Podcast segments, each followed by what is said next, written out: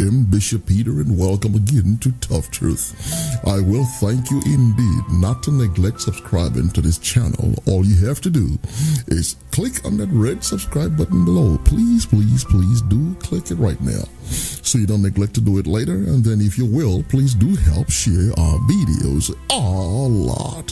And God will reward you for it because you're doing His works, spreading the gospel of Jesus Christ. Well, today, it is Thou shalt not steal, part number 24, Exodus 20 and 15. Thou shalt not steal. Well, today I'm continuing speaking on theft by wars. Well, quite true, of course. Soldiers are configured to trust the motives of their government, two, trust the judgment of their superiors, number three, trust that both the motives and judgment of their government and their superior officers are noble and for the good or advancement of all of humanity. Number four, they swiftly obey and execute the orders of their superior officers and their government. And number five, they also trust that their services, their sacrifices, their skills, and their unbridled trust will not be exploited by their government and superior officers for profoundly dishonorable and nefarious causes. Well, the grim reality is to a prodigious vertical extent, military service is based on trust. Well, Luke 7 and 8.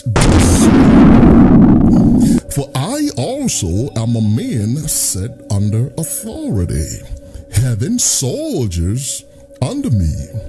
And I say unto one, Go, and he goeth, and to another, Come, and he cometh and to my servant, Do this, and he doeth it.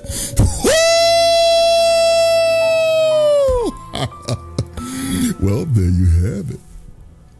This coding, programming, and configuration of military minds makes them very susceptible to the manipulation of corrupt governments as they can be easily used to terrorize, murder, and rob other nations as well as their own citizens.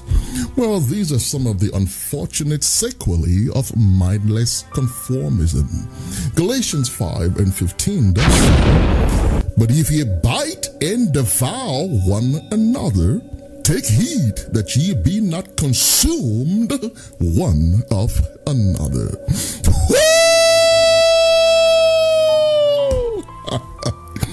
well, there you have it.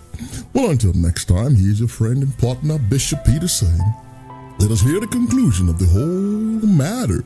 You fear God and you keep his commandments, for this is the whole duty of men. Amen.